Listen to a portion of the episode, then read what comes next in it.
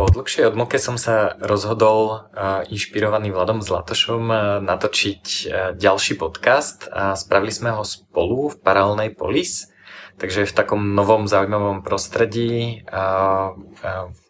paralelnej polis. A tento podcast sa bude venovať dlhovekosti a nesmrteľnosti. A je to taká naša freestyle debata na túto tému, tak dúfam, že vás to bude zaujímať. A a teším sa na ďalšie podcasty a aj s Vladom a možno aj nejaké iné.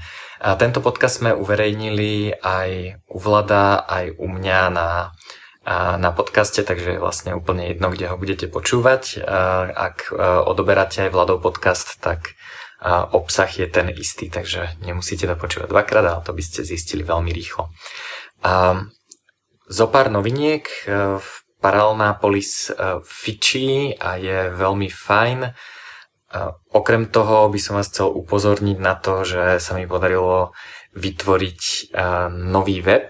Bude sa trošku rozrastať, chcem tam trošku lepšie popísať projekty, ktorým sa venujem a ktoré vám v mnohých veciach môžu pomôcť.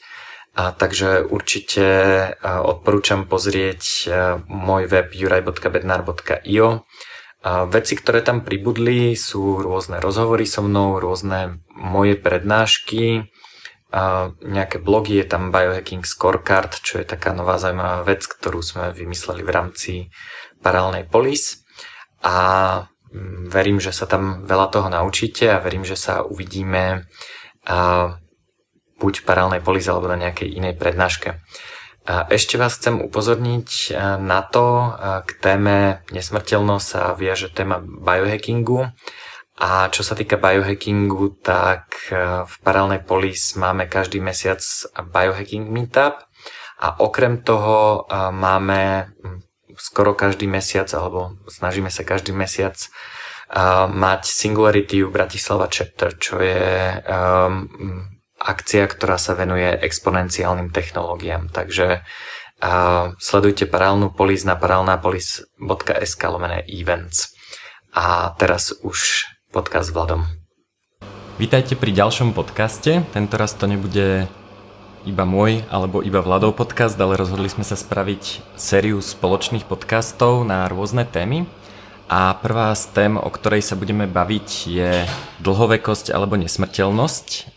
Veľmi často sa rozprávame o tom na rôznych biohackerských meetupoch, že či je možné žiť 800 alebo 1000 rokov, čo, čo to bude znamenať pre nás ako pre ľudí, a pre planetu a tak ďalej. Takže vítajte. Vítajte, ahojte.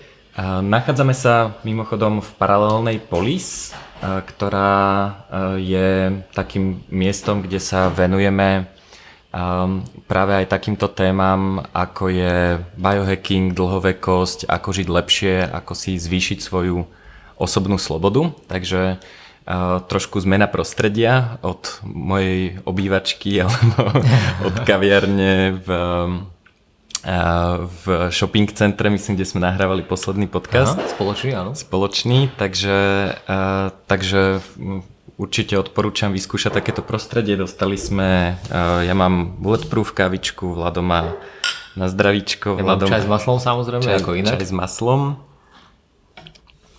No. Tu vám ho perfektne spravia, takže to, to sú už natrénovaní.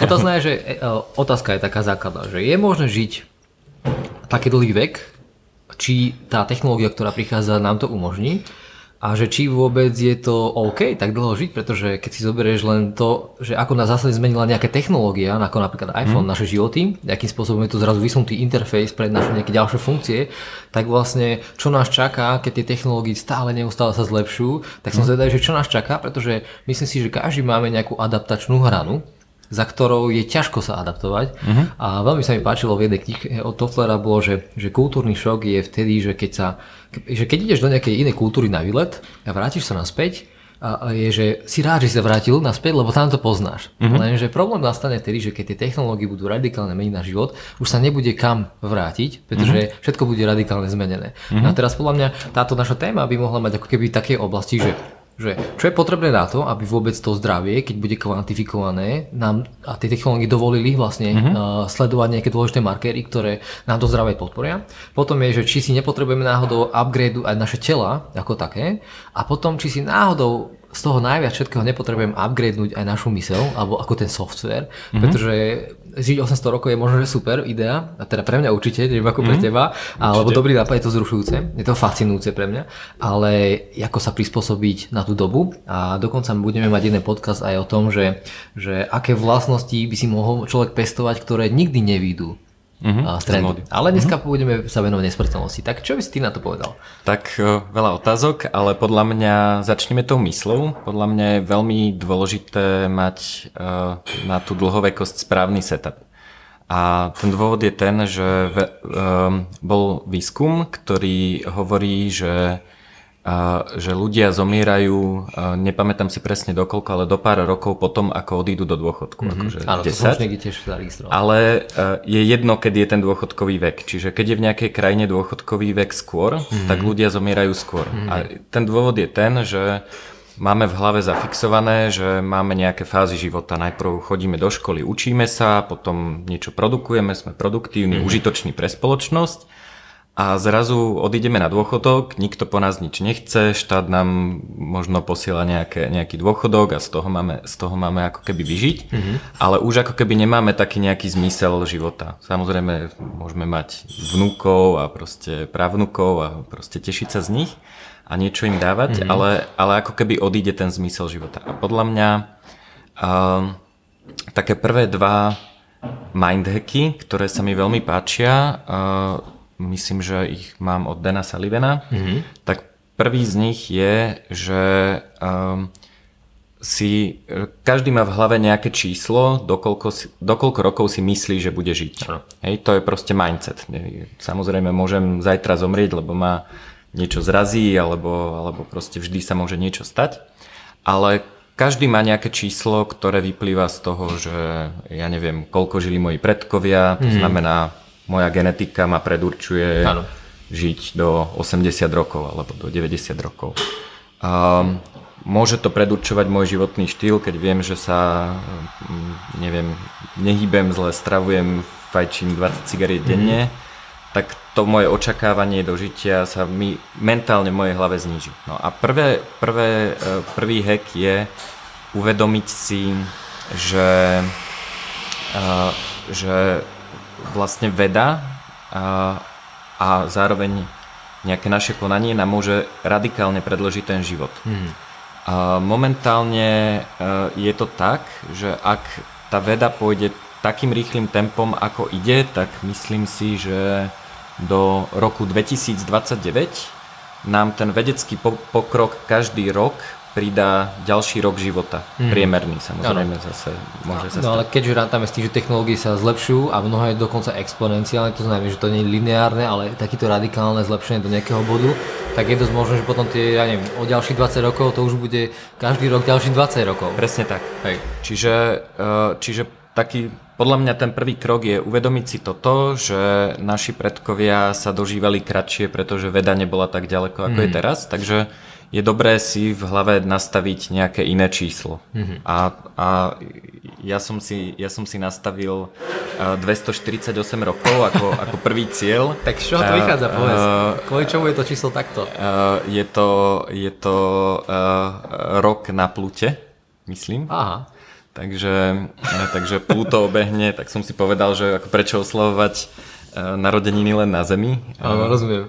Takže Janka bude mať mimochodom, uh, moja priateľka, ktorá je teraz dole v kaviarni, bude mať v marci 3 jupiteriánske roky, takže okay. podľa mňa... To sú akože trikrát dobehnutie okolo čoho, celé slnečné sústavy? No, okolo Slnka. Okay. Tak ako je jeden rok obehnutie Zeme okolo Slnka, tak okay, môžeš mať narodenie na každej planete.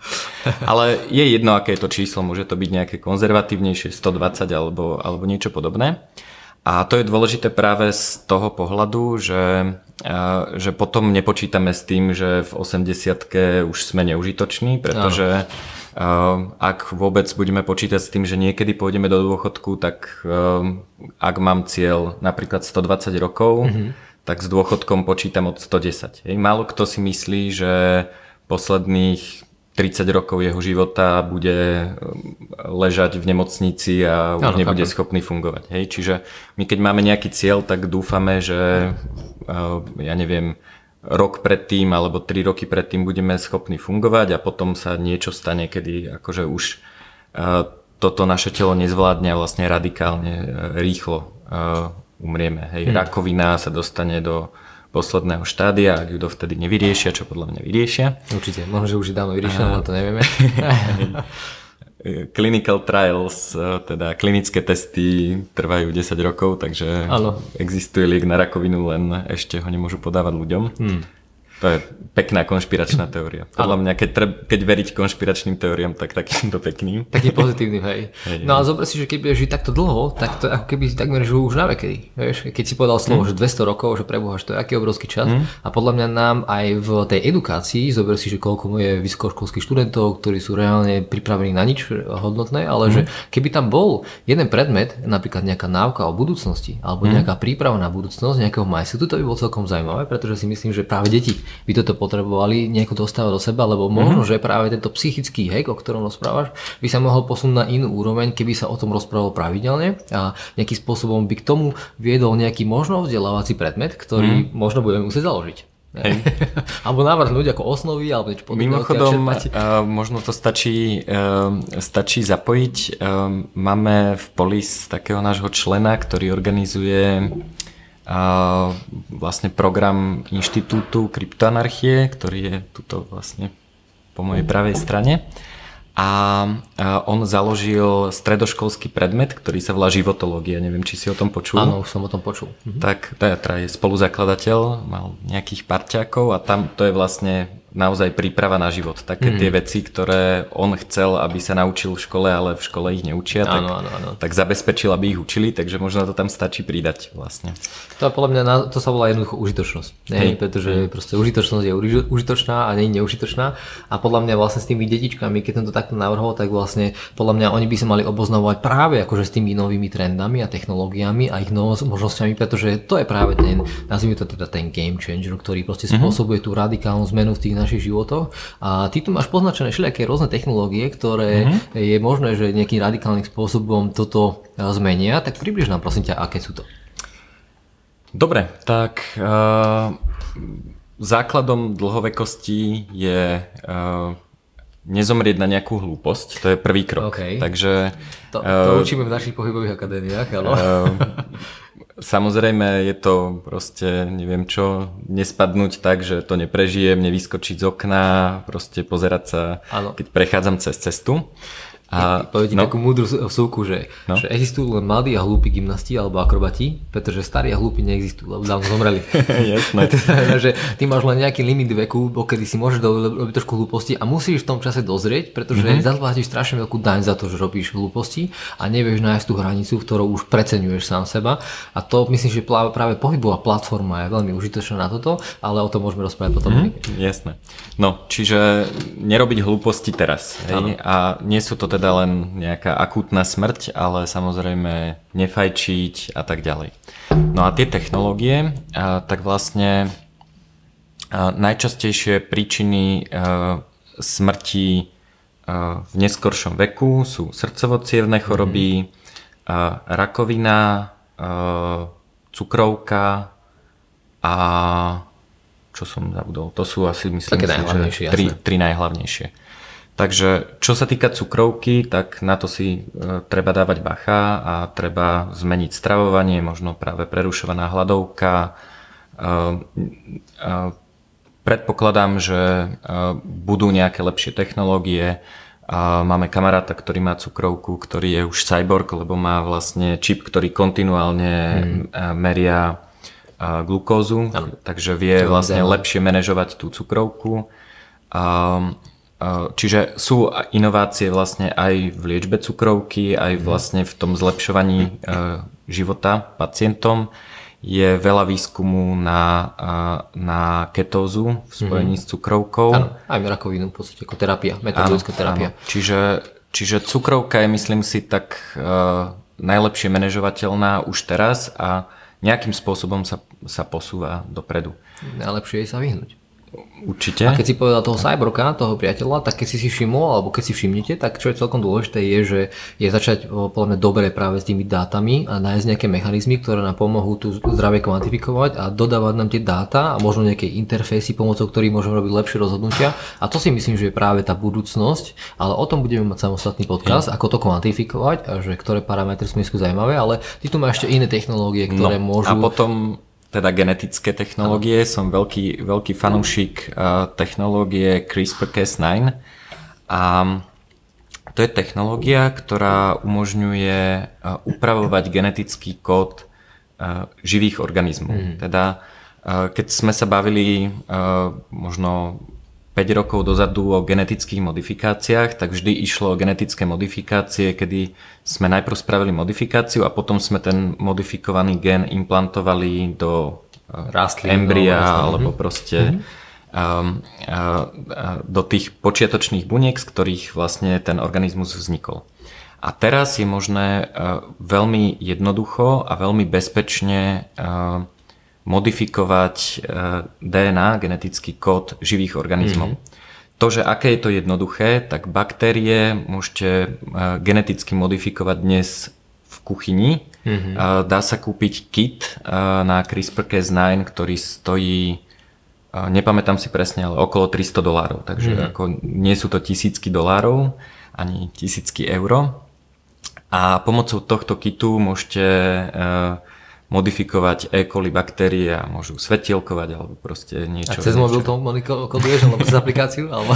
nie, nie, nie. Je to, je to naozaj kuchynská procedúra. A, okay. no. A zaujímavé na tej technológii CRISPR-Cas9 je, že to nie je technológia, ktorú e, vynašli ľudia, ale používajú telo, objavili ju tak, že skúmali imunitné bunky, mm-hmm. ktoré robili to, že keď uh, našli, našli uh, nejaký, nejaký škodlivý organizmus, a, tak oni sa učia tak, že časť toho genetického kódu, na základe ktorého sa dá ten organizmus v budúcnosti identifikovať, si skopírovali do vlastného mm-hmm. DNA, teda do tvojho mm-hmm. alebo môjho DNA, na špeciálne miesto, mm-hmm. kde, ktoré je určené. To znamená, že aj ten náš genetický kód pravidelne meníme tak, ako, ako prichádzame do styku s rôznymi baktériami jasne, a vírusmi. Jasne. Čiže oni len zistili, že my už na to vlastne máme mechanizmus.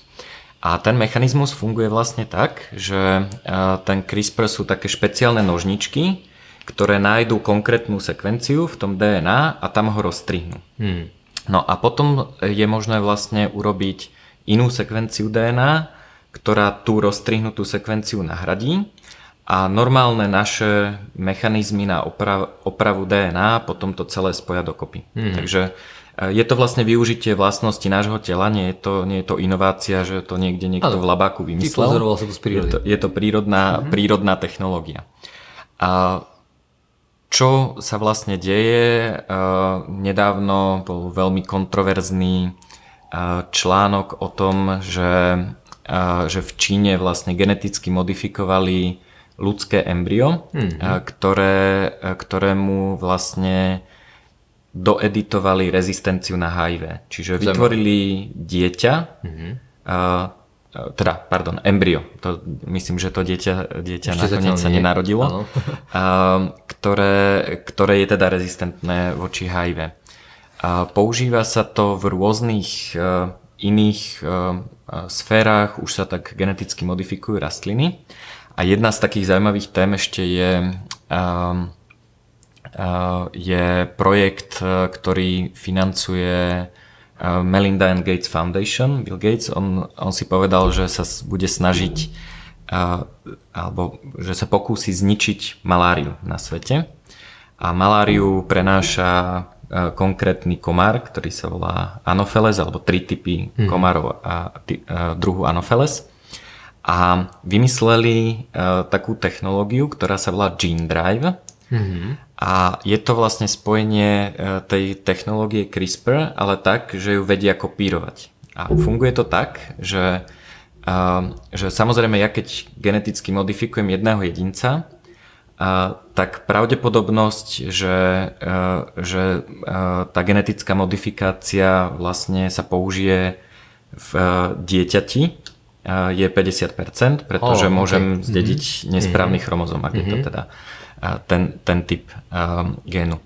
A oni vlastne vymysleli spôsob, ako um, ako to dieťa si samo vyrobí túto CRISPR technológiu a zedituje aj ten druhý chromozom. Mm-hmm. Takže oni vlastne vymysleli spôsob, akým uh, tou genetickou modi- uh, modifikáciou ako keby nainfikovať celú populáciu komárov Anopheles. No, zaujímavé. V septembri bol uh, pokus, pomocou ktorého bol to kontrolovaný pokus, mali niekoľko stoviek tých komárov a nainfikovali, alebo teda zmenili genom jedného toho, mm-hmm. toho komára a vlastne vyhubili celú tú populáciu, pretože im dali gen, ktorý, ktorý uh, ich vyhubil. No.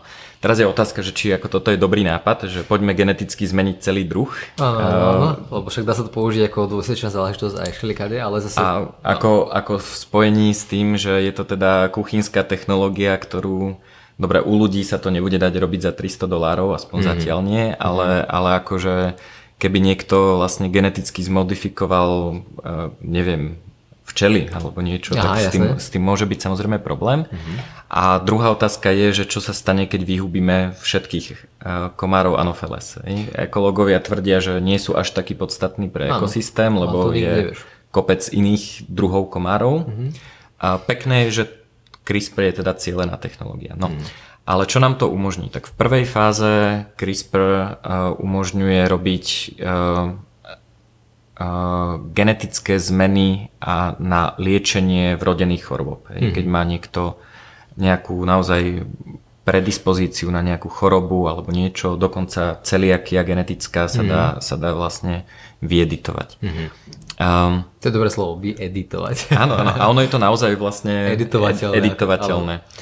A dokonca veľmi veľa uh, častí DNA je je zdokumentovaných, mm-hmm. že existujú normálne knižnice DNA, že presne mm-hmm. keď chcem spraviť tie svetelkujúce baktérie, mm-hmm. tak existuje um, Standard Registry of Biological Parts, čo, mm-hmm. je, čo je normálne webová stránka, kde si pozriem, OK, svetielkovanie, uh, vôňa rúží a tak ďalej. A naozaj je tam ako zdrojový kód DNA ano. a je tam napísané, ako ho použiť, kde ano. ho dať a, a tak ďalej. Takže um, toto je teda prvý krok. Druhý krok, eh, ktorý podľa mňa nastane, je eh, teraz vlastne došlo eh, k novému objavu, vďaka ktorému je možné tieto genetické zmeny aplikovať len v niektorých bunkách. Hmm. Čiže vedci si o to slúbujú to, že ak dokážeme identifikovať, že teraz sa ten CRISPR-Cas9 dostal do rakovinovej bunky, okay. tak ju geneticky zmodifikuje tak, že zomrie tá bunka, ale keď sa dostane do akejkoľvek zdravej bunky, tak sa nestane nič. Jasne.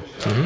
A čiže je to taký podmienený, taký vypínač na ten, na ten CRISPR, aby, mhm. aby som nezmenil uh, celé DNA, ale len, len časť. Mhm. A čiže to je uh, veľmi pravdepodobne jeden zo spôsobov, ako vyliečiť niektoré druhy rakoviny v budúcnosti. Alebo si predlžiť vlastne ten život v konečnom dôsledku. V konečnom dôsledku, mm-hmm. áno. A uh, to je teda druhá vec, no ale potom teda keď to je také jednoduché, lacné a bezpečné, tak je otázka, že uh, keď budem chcieť mať deti a, budú mať, uh, ja neviem, 5 rokov a mm. poviem si, že možno by bolo dobré kúpiť im upgrade a zvýšiť im inteligenciu, alebo mohli by byť vyššie, alebo nepáči sa im, že nemajú modré oči alebo niečo. Ano. A tak tam už je zase kopec ako keby etických otázok, že, že či niečo z toho robiť a, a či je to teda etické alebo nie. Takže o tom sa môžeme ešte, ešte pobaviť. A podobné vlastne technológie ako CRISPR sú na, reprogram, na reprogramovanie imunitných buniek, T, T buniek, tá technológia sa volá CAR-T. To je celkom fajn, pretože kopec ochorení je ochorením mm. imunity, všelijaké, všelijaké, či už je to teda, že mi imunita nefunguje, čo je napríklad prejav HIV, AIDS je vlastne mm. ochorenie imunitného systému. A, alebo naopak, môj imunitný systém reaguje na niečo, na čo by nemal, na, ja neviem, niečo vlastné. Mlieko alebo na niečo alebo vlastné, tak, alebo proste na nejaké bežné veci, ktoré sú v prostredí. Takže ak dokážeme reprogramovať imunitné bunky, tak vlastne to nám pomôže vyriešiť uh, uh, tieto ochorenia. Potom je technológia na reprogramovanie buniek ako takých, tá sa volá SNT. A potom je špeciálna technológia, ktorá je znova genetická a to je na vypínanie niektorých častí, na selektívne vypínanie niektorých častí genómu pomocou tzv. RNA interferencie, mm. takže RNA, RNAi. Tak to sú vlastne také genetické a nielen genetické technológie, vďaka ktorým dokážeme programovať svoje telo. Mm. Čo je veľmi zaujímavé, pretože ja mám takú teóriu, vidíme, či s ňou budeš súhlasiť, no daj. Že, že podľa mňa evolúcia ľudí skončila. Že mm-hmm. je veľmi malá pravdepodobnosť, že s tým, ako dokážeme ľudí udržiavať pri živote a tak ďalej, že niekto, kto eh, by možno pred 10 tisíc rokmi neprežil v prírode, lebo by, mhm. ja neviem, je príliš slabý, alebo eh, nedokáže sa uživiť, alebo proste má nejakú vážnu poruchu, tak eh, teraz ich dokážeme veľmi dobre diagnostikovať vo mhm. väčšine prípadov, dokážeme, dokážeme im pomôcť, dokážeme ich uživiť Mm-hmm. A títo ľudia sú schopní sa rozmnožovať ďalej. To znamená, že vlastne ako keby v tej evolúcii ľudí zmiz, zmizol ten prirodzený výber. Ten selekčný tlak. Ten selekčný tlak mm-hmm. v podobe toho, že nejakí ľudia neprežili. Mm-hmm.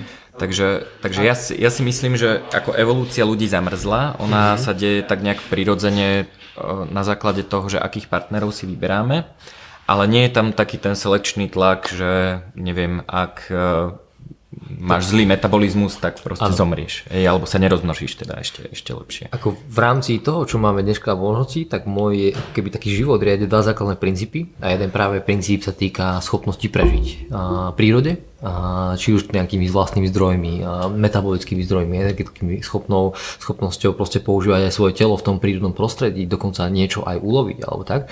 Čiže vlastne to je jeden z tých princípov, pretože príroda je relatívne krutá, to si človek veľmi rýchlo vie zistiť, keď pôjde na nejaký kurz prežitia, na nejaký mm. víkend a musí sa naučiť všetky tie veci, nebude aj v zime, to je ešte mm. krutejšie. A potom druhý, uh, druhý princíp, ktorý zatiaľ riadi môj život do veľkej miery a je dosť možné, že v budúcnosti ho bude musieť prehodnotiť, sú práve tie princípy trhové, ktoré uh-huh. teraz nebudeme rozoberať, ale uh-huh. tiež je tam veľký selekčný tlak na toho, že kto prežije a kto sa bude musieť niekam radšej teda zamestnať, pokiaľ nenastane zase nejaká zmena, že uh-huh. všetky tieto technológie vytvoria toľko hojností, že každý z nás dostane nejaký ten plat, ako sa to uh-huh. povie, to je skrátky, ten minimál, po anglicky je to nejaký garantovaný, minimálny garantovaný príjem. Niečo v tomto Nepodmienený. Duchu. Áno, nepodmienený, to znamená bez podmien- Hoci kto dostane vlastne tieto prostriedky a pravdepodobnosť je vysoká, že tie prostriedky budú dosť vysoké na to, aby si dokázal sa realizovať. Hej? A, a nemusel sa zaoberať tým, že no, ja musím ísť do práce. Mm-hmm. Takže to bude potom len zaujímavé, že čo sa stane, že keď budeme zisťovať, že vlastne kto sme, čo sme a na čo sme vlastne prišli, lebo keď už nemusíš robiť veľa tej produktívnej práce, pretože tú produktívnu prácu uh, urobia za teba stroje, uh-huh. alebo umelá inteligencia, tak potom je to taký možno malý námet na, na chce to nazvať depresiu, že nebudeš sa mať v čom stratiť uh-huh. a budeš musieť začať rozmýšľať tým, že tak čo mám teda vlastne robiť so sebou, kde je tam moja uh-huh. užitočnosť, alebo aj nie. No a možno, že toto je celkom ešte zaujímavá taká keď si povedal, že ten mindset je taký dôležitý, že taká psychologická vec, že že tiež od Dana Sullivana sa mi uh-huh. páčilo ten 25-ročný framework. Uh-huh. Hej, že predstav si, že teraz ťa čaká možno neviem koľko takýchto 25 ročníc, uh-huh. lebo ty budeš žiť do 248 si povedal, hej. Uh-huh. Tak teraz si zober, že mne sa veľmi páčil ten taký myšlienkový jeho ako keby taký tak, taký hack, mm-hmm. asi doslova, že hack, kde povedal, že máš 25 rokov a že ktoré veľké ciele by si chcel stihnúť 25 rokov urobiť, také hodnotné. Mm-hmm. A keď si zoberieš, že to je strašne dlhý čas, tak začne ťa to, menej ťa to začne tak trápiť, že preboha, však ja nemám dosť času, musím sa dneska ponáhľať niečo urobiť.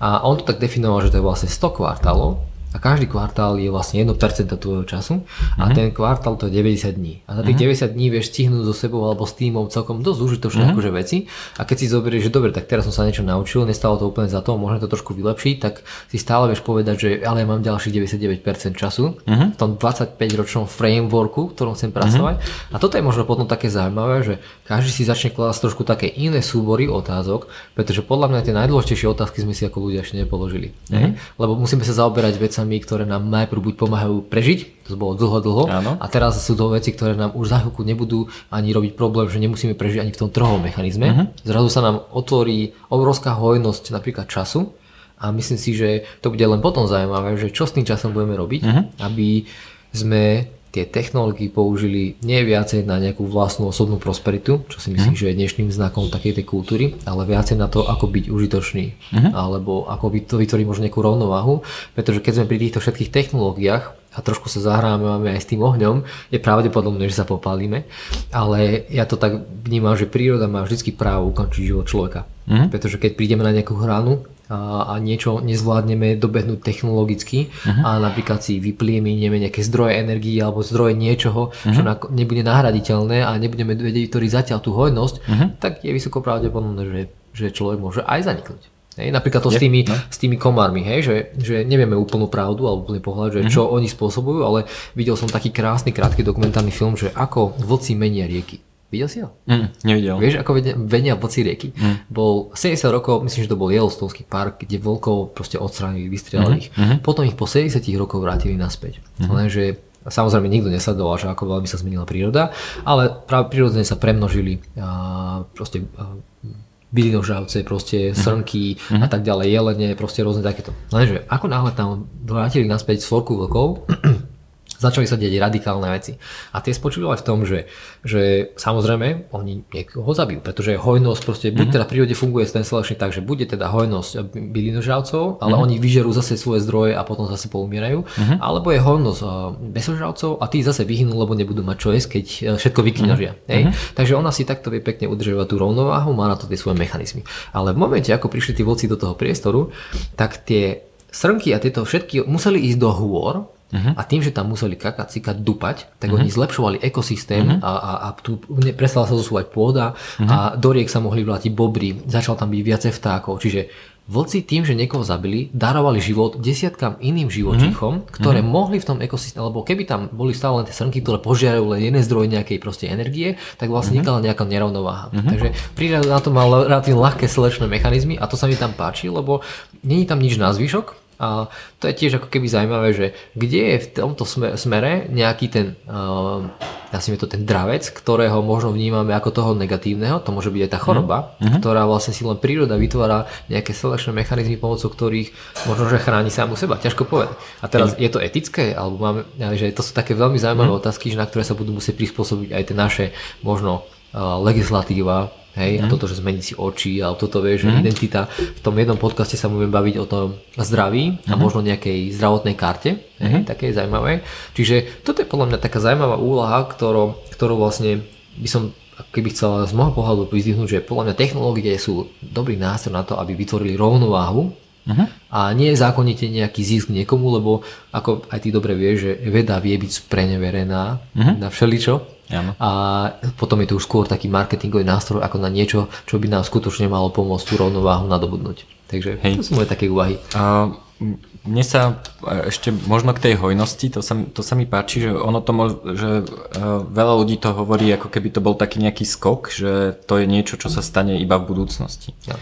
Ale my tú hojnosť už máme, hej, že pred 200 rokmi človek na to, aby vôbec prežil, musel makať 12 hodín denne na poli a toto my už nemusíme, hej. Čiže ono, ono už teraz vlastne dochádza k tomu, že ľudia uh, sú hyperproduktívni, mm-hmm. hej, že naozaj dokážeme, ako uh, podľa mňa väčšina ľudí, uh, ktorí, ktorí niečo špeciálne vedia alebo proste majú nejaké schopnosti, tak keby chceli naozaj len prežiť, že, že, e, že nemusia proste, nezarátajú do toho dovolenku, auto a neviem čo, ale vyslovene chcú len prežiť, a, tak podľa mňa a, e, to dokážu robiť možno s jednotkami hodín týždenne ich ano. času. Hej? Ano. Čiže tie technológie a, e, že my sme strašne naviazaní, niekto vymyslel 8 hodinový pracovný čas, ano, ano, 8 hodín denne a, a teraz ako e,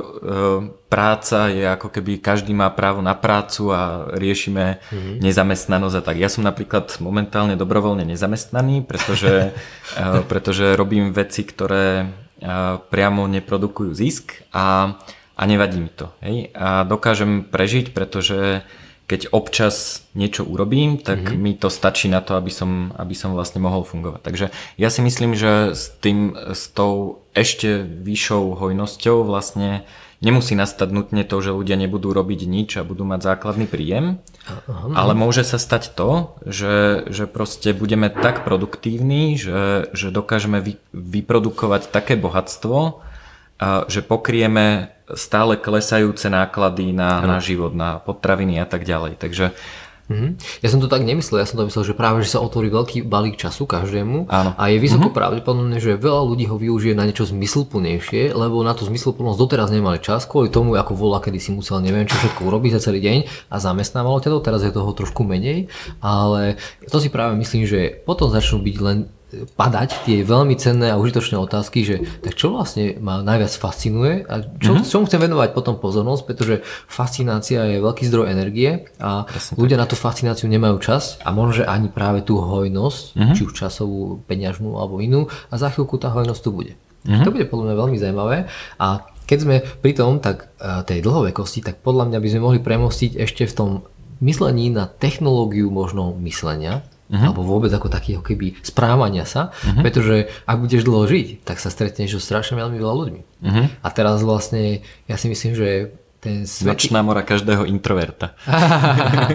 Áno, ale zase napríklad aj introvert má zdroje fascinácie, ktoré ano. musia byť zákonite naviazané aj na druhých ľudí, pretože Určite. častokrát tie zručnosti tých druhých ľudí sú tie, ktoré nám pomáhajú tú fascináciu rozvíjať a na to potrebuješ mať komunikačný skill alebo nejakú mm-hmm. zručnosť.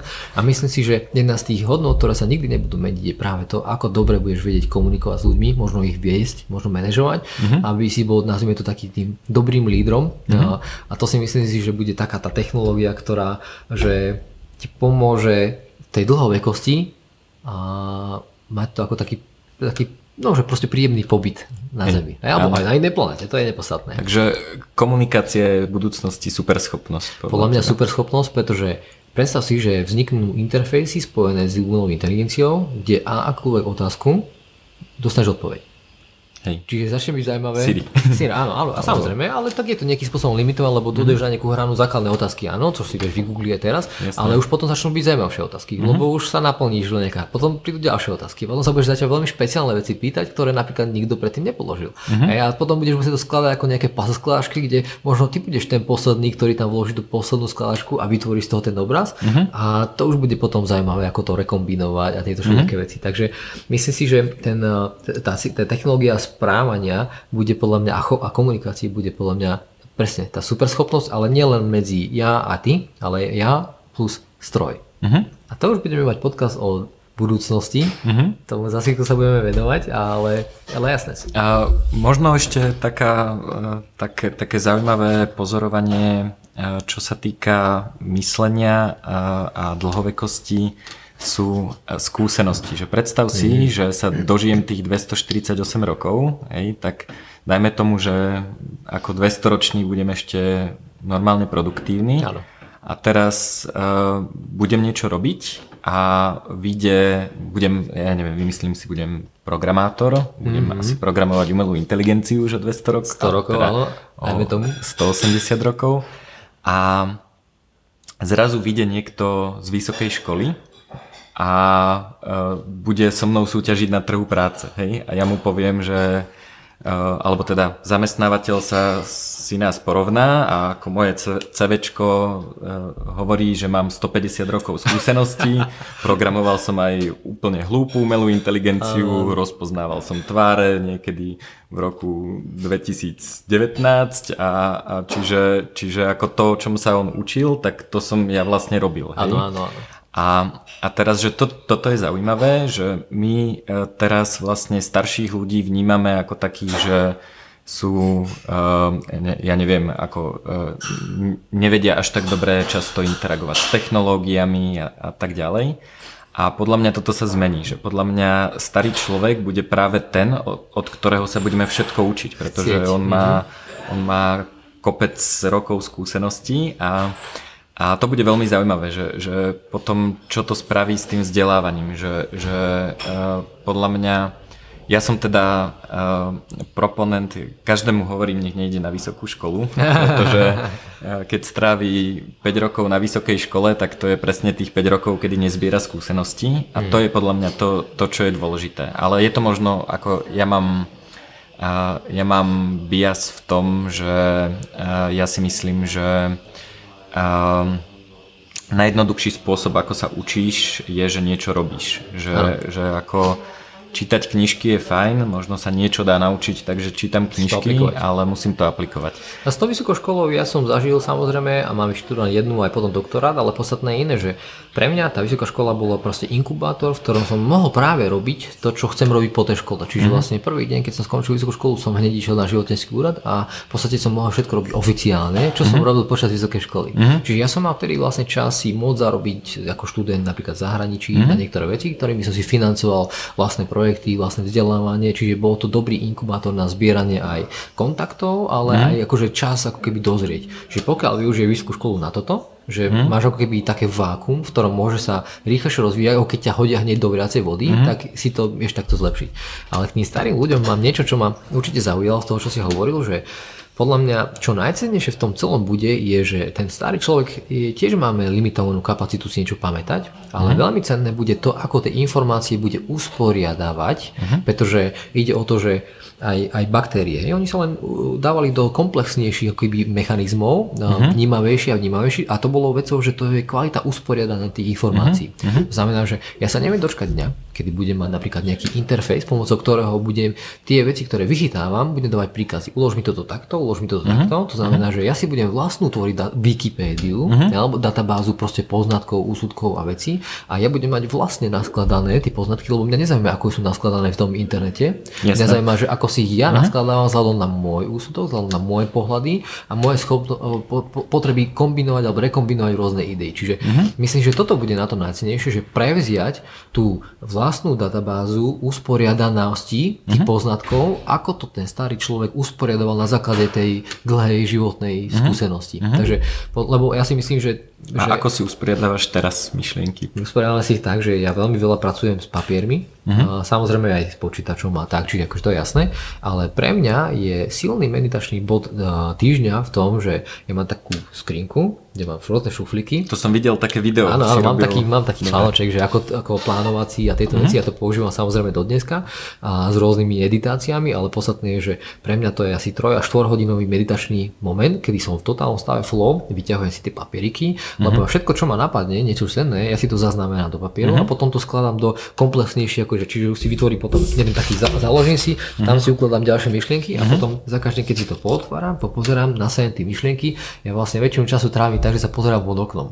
Uh-huh. A ja si vlastne vizualizujem vo sebe vnútri ten vnútorný svet, ktorý nie je vidieť a ja to tak hovorím, že aj dneska tie projekty, ktoré mám, že oni sú v nejakom dnešnom štádiu, ale oni boli, ja neviem, 5-10 rokov predtým v tomto štádiu, kde sú dneska moja najprv v hlave. Uh-huh. Čiže vlastne je to o tom, že, že vidieť niečo, čo dlho, dlho ešte nebude vidieť, veriť tým ideálom a tým hodnotám a je potrebné na to práve obklopovanie sa tým poznatkám, pretože na počítači je to komplikované, lebo tam máš jednu obrazovku pre všetko. Uh-huh. Kdežto papier ťa nepustí. Uh-huh. Na papieri, papier znesie veľa a keď si tie idei takto porozkladáš a začneš na nimi rozmýšľať, tak sa ti tak tá usporiadanosť vedomostná lepšie Čiže toto je môj interfejs zatiaľ, uh-huh. ale je, je, má svoje limity, má svoje výhody. Ja si uh-huh. napríklad plánujem svoj deň tak, že ja to nemám uh, počítačoch alebo kalendáru, ja to mám všetko na papieri. Celý týždeň si naplánujem napríklad uh-huh. tú nedelu. Ale ja používam mindmapy. Mm-hmm. Uh, je ja to, si kreslím.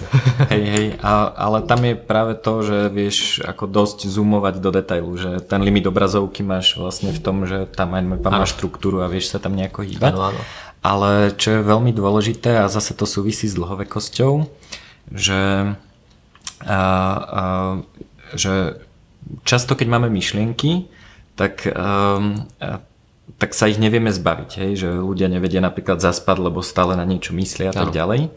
A to je t- úplne jednoduchá technológia, uh, volá sa Mind Like Water, je uh, mysel ako voda, ano. je, uh, že tú myšlienku dáš na papier a tým pádom sa ti ustali hladina, pretože nemusíš na to myslieť, pretože vieš, že je to na mieste, ku ktorému sa vrátiš. Takže už vlastne nevadí, že na to nemyslíš. Hej? Ano. Čiže ten strach z toho, že, že Zabudneš na to? zabudnem a preto, preto sa mi to cykli vlastne takto odstránim. No a k tej superschopnosti a, a dlhovekosti, tak a, my sme mali, ja som vlastne absolvoval Singularity University mm-hmm. a mali sme tam tému dlhovekosť. Tu Z toho sme pili vodu.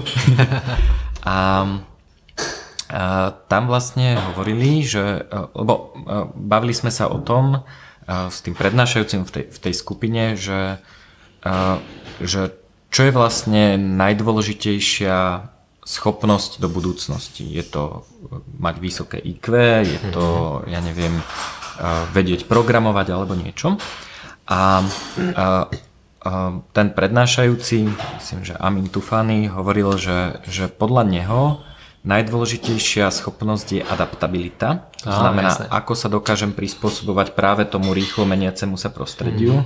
Že keď som si, ja neviem, v roku 2019 myslel, že budem programátor a v roku 2050 zrazu všetky programy robí umelá inteligencia, Áno. tak ako dokážem vlastne nájsť ako keby to svoje nové, nové miesto e, v, v tom svete. A, a tá adaptabilita vlastne e, súvisí s tý, e, presne s organizáciou myšlienok a on tvrdí, že sa musíme naučiť zabúdať. Áno.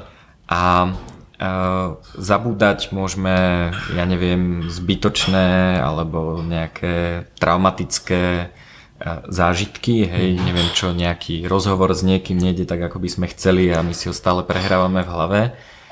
A, a tá schopnosť zabudnúť niečo, čo sme sa naučili, je oveľa ťažšie, ako sa to naučiť. A ilustroval to na takom veľmi peknom prípade, príklade, ten sa ti bude páčiť, pretože je pohybový. A, bol, a, A videl som, že to točenie s tým volantom. on prednášal aj v Bratislave. A ja som bol na, neviem, či to bolo Startup Awards alebo niečo iné, neviem, niečo Aha. podobné a tam to presne, že, že Hej. ten mozog, jak sa rýchlo adaptoval na ten bicykel, keď zatočil tam, tak vlastne to išlo na opačnú stranu. Hej. A, a Ja som potom, keď inak to vrátili jazdil- naspäť, Hej, ja som jazdil na tom bicykli a je to fakt ťažké. Čiže aby sme to teda eh, povedali, že ako to funguje, tak eh, bol to pokus, že urobili bicykel, ktorý mal proste koliečka prerobené tak, že keď zatočím volantom doprava, tak bicykel ide doľava. Áno. No a a ten človek sa to chvíľu učil um, a uh, preučil sa na to. Uh, dlho mu to trvalo a potom po niekoľkých mesiacoch vlastne uh, Mu sadol, za, daj, ale- sadol za normálny bicykel Áno, áno. a to bol ešte bol, myslím že, myslím, že to bolo v Amsterdame a tam bolo kopec turistov a Ešte úplne tí turisti, ne, turisti nechápali, že proste niekto úplne, že až takto nevie jazdiť na bicykli, áno. že proste dospelý človek. Ale spravil to isté so svojím synom a ten syn e, sa vedel prenaučiť e, za e, ako rádovo kratší čas. Že mu Áno, to to by sme sa trvalo... veľmi vyskúšať, lebo to je presne to senzorická vnímavosť toho človeka, to súvisí vo veľmi veľa vecami, už len v chodidle máš viacej senzorov ako v dlani, Mhm. čiže vlastne tá prepojenosť mozgu alebo tá, ten polohopocit je Mhm. niečo, čo tá platforma pohybuje na toto veľmi excelentná práve na seba poznávanie, pretože to Mhm. seba poznávanie je nejakým spôsobom kritické aj v tomto smere. No a čiže áno, tá adaptabilita s tým plne súhlasím a tá sa dá krásne trénovať cez technológie pohybu, ale podľa mňa ešte, čo by som doplnil potom s tou múdrosťou, je, že podľa mňa veľmi zaujímavé budú tá technológia, keby, že znalosť širších súvislostí, to súvisí s tým úsudkom a súvisí to s tým, že podľa mňa ten, a, možno, že ten konečný cieľ toho celého, čo môže byť taký dlhodobý, je, že že on, Kevin, Kevin Kelly to nazval, že holos, že kolektívna inteligencia. Uh-huh. To znamená, že vďaka tomu tvoríš nejaké dobro alebo niečo, že kvôli čomu sa oplatí žiť aj 800 rokov, uh-huh. lebo tak nechceš žiť 800 rokov na planete, ktorá bude zničená, znečistená alebo nejaká škaredá. Uh-huh. Čiže presne tom som narážal na to, že vlastne je najdôležitejšia nie nejaká utopia, ale dystopia, alebo dystopia. Tak ako Diamandis to stále hovorí, že utopia je že strašne výborný ideál sveta, ktorý je ale nerealizovateľný momentálne a dystopia je ten najhorší scenár sveta, umelá inteligencia zabije, neviem čo podobné. A protopia je vlastne ten stred. To znamená, že zákonite to není lepšie, akože, ak, ak, ale je to lepšie, ako to bolo včera. A postupne sa to stále zlepšuje, čiže je to ako keby že kontinuálny upgrade a jeden, podľa mňa to bude silný hygienický faktor, taký duševný alebo myšlienkový, mm-hmm. že kým sa nebudeš neustále aktualizovať, seba uh-huh. aktualizovať, to ako keby sa neumýval. Uh-huh. Hej, čiže akože úvodzovka budeš mentálne smrdieť. Uh-huh. a tým pádom uh-huh. tvoja adaptabilita nemá šancu aby sa podstate dostala na to správne miesto, na tú správnu zručnosť. No a potom asi naozaj bude veľmi náročné potom 200, 300, 500, 800 rokov prežiť. Uh-huh. To mi pripomenulo, um, teraz bola prednáška o psychedelikách, kde Jaro Farkaš, ktorý to prednášal, psychológ, hovoril o takom modeli mozgu, ktorý závisí od množstva entropie v tom mozgu. To znamená, že máš rôzne extrémy. Jeden extrém je teda nízka entropia, to znamená, že v úvodzovkách máš ako keby používaš stále tie isté nejaké dráhy. Áno. A to je uh, napríklad nejaká uh, obsedantná kompulzívna porucha alebo niečo také, že musím mať stále upratané alebo hmm. A, alebo také, čo ľudia hovoria, že som zaciklený v niečom. Hej? Že, že proste stále mi idú tie isté myšlienky dokola. To je, to je teda nízka entropia. A tam je práve tá schopnosť, že, že tam, tam je, to je vlastne ten extrém, kedy tá adaptabilita vôbec nefunguje. Mm. Hej, stále som v rovnakých myšlienkových vzorcoch, zaciklím sa a vlastne neviem sa, neviem sa posunúť ďalej. Mm. No a potom samozrejme e, je opačný extrém obrovská entropia, čiže šum, kde, kde vlastne neviem udržať myšlienku, je proste, všetko je zaujímavé a mám ako keby vypnuté tie filtre. Hej? Mm. Čo je uh, do istej miery fajn. Uh, uh, napríklad uh, pri meditácii sa často trénuje to, že vnímam všetko. Zvuky, všetky obrazy a tak ďalej. Ale, ale ten filter je veľmi dôležitý, hej? pretože keď ma naháňa tiger, tak e, nechcem e, filozofovať nad tým, že vedľa mňa je krásny stromček a aké, aké má pekné konáriky. Hej, musím, musím to vedieť vypnúť. Čiže tá adaptabilita by som povedal, že možno je aj o tom, že nájsť tú, tú rovnováhu medzi, medzi, medzi týmito dvomi extrémy, mm-hmm. extrémami. A podľa mňa ako, ako pri všetkom v živote, že, že to nie je, že nájsť rovnováhu, že sa dostanem do stredu, ale viem sa v tom nejakým spôsobom hýbať. Hej, mm. že teraz keď chcem byť kreatívny, keď chcem niečo vytvoriť, tak si potrebujem tú entropiu zvýšiť, pretože potrebujem získavať nové myšlienky. Hej. Mm-hmm. Potom mám veľa rôznych myšlienok a potrebujem z nich vybrať tú dobrú, takže zase potrebujem tú entropiu znížiť, aby som rozvinul tie myšlienky, ktoré dávajú nejaký zmysel a viem ich posunúť nejak ďalej. Čiže je to podľa mňa zase to isté ako pohyb, hej, že, že môžem sa naučiť ako dvíhať činku a proste naučím sa niečo, ale nemám tú adaptabilitu. Som proste, mám akože nafúknutý sval, ale to je asi tak všetko. A vieš, čo ti dá ten filter? No, na, no. filter na to, ako tie mhm. myšlienky potom utriedovať, je práve tá fascinácia, pretože to mm. je silný zdroj filtrov, pomocou ktorých selektívne ignoruje veci, ktoré sú nepodstatné alebo irrelevantné áno, áno. a za to fascináciu je veľká energia. Čiže podľa mňa byť fascinovaný bude čoraz viacej, mm. väčší, nazvime to, že je priemysel, mm. alebo fascinovať sa rôznym spôsobom mm. a bude zaujímavé, že či sa kultúra posunie natoľko ďalej, že nám ponúkne aj zdroje fascinácií, ktoré budú užitočné. Nielen také, ktoré mm. nám pomôžu naplniť nejaké krátkodobé potreby, ale mm. aj taký mm. ten horizont. Čiže toľko to podľa mňa k e, téme uh, nesmrteľnosti alebo dlhovekosti. Mm. No a ďalší podcast dáme čo? Kvantifikáciu zdravia? Dajme. Dobre, tak Super. ideme na kvantifikáciu zdravia. Tak sa s vami lúčime a tešíme sa na ďalší podcast. Dúfam, že sa vám podcast páčil a ak sa chcete dozvedieť o nových vydaniach podcastu, určite sa nezabudnite prihlásiť do môjho newslettera. Dá sa tak spraviť na mojej stránke juraj.bednar.io. K podcastu existujú aj linky, show notes na zaujímavé veci, o ktorých sme sa bavili. Je tam linka na Biohacking Scorecard a množstvo, množstvo iných vecí. A taktiež ma môžete sledovať tak, že lajknete moju Facebook page alebo budete sledovať tento podcast v nejakej podcast aplikácii Apple Podcast, Spotify po novom a tak ďalej. Takže určite odporúčam. A ešte vám dávam do pozornosti, ak používate kryptomeny a chcete ich používať na niečo, kde je vyžadovaná nejaká dôvera, napríklad na predaj nehnuteľnosti alebo výmenu väčšej sumy bitcoinov za niečo iné, tak som spolu založil startup, ktorý sa volá TEDSIC, tedsic.com a ten vám takéto transakcie umožní. V paralelnej polis máme biohacking menu, takže ak chcete vyskúšať rôzne adaptogénne huby, bulletproof kávu a množstvo iných zaujímavých vecí, iné adaptogény, fermentované nápoje a tak ďalej, tak keď prídete do paralelnej polis, do Bitcoin Coffee, tak tam nájdete množstvo týchto vecí, ktoré nedostanete kúpiť nikde inde v Bratislave. Takže odporúčam a teším sa s vami na prípadné, teším sa na prípadné stretnutie s vami.